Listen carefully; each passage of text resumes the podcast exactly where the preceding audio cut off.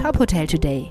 Die Nachrichten des Tages für die Hotellerie von tophotel.de. Mit Maximilian Hermannsdörfer.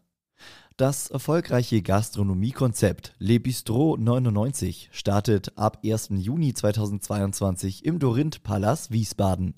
Es wurde bereits 2015 im Dorinth Kongresshotel Düsseldorf-Neuss ausgerollt und soll Ende August auch im Dorinth Hotel am Heumarkt in Köln etabliert werden. Über einen separaten Eingang oder durch die Hotellobby erreichen die Gäste das französische Bistro mit klassischen landestypischen Gerichten wie beispielsweise Flammkuchen, Jakobsmuscheln oder geschmorten Rinderbäckchen. Zum Konzept gehört, dass einfach eingedeckte Tische mit gepolsterten Bistrostühlen und gemütlichen Sitzbänken auch Passanten die Schwellenangst nehmen sollen. Zum vierten Mal in Folge ist Motel One der Leading Employer Award verliehen worden.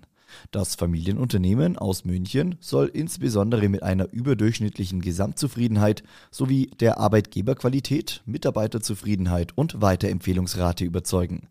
Ebenfalls sehr gute Werte seien in den Bereichen Orientierung und Gestaltung sowie Inhalte der Stellenanzeigen erzielt worden. Die Motel One Karriereseite erhielt ebenso einen guten Gesamtscore.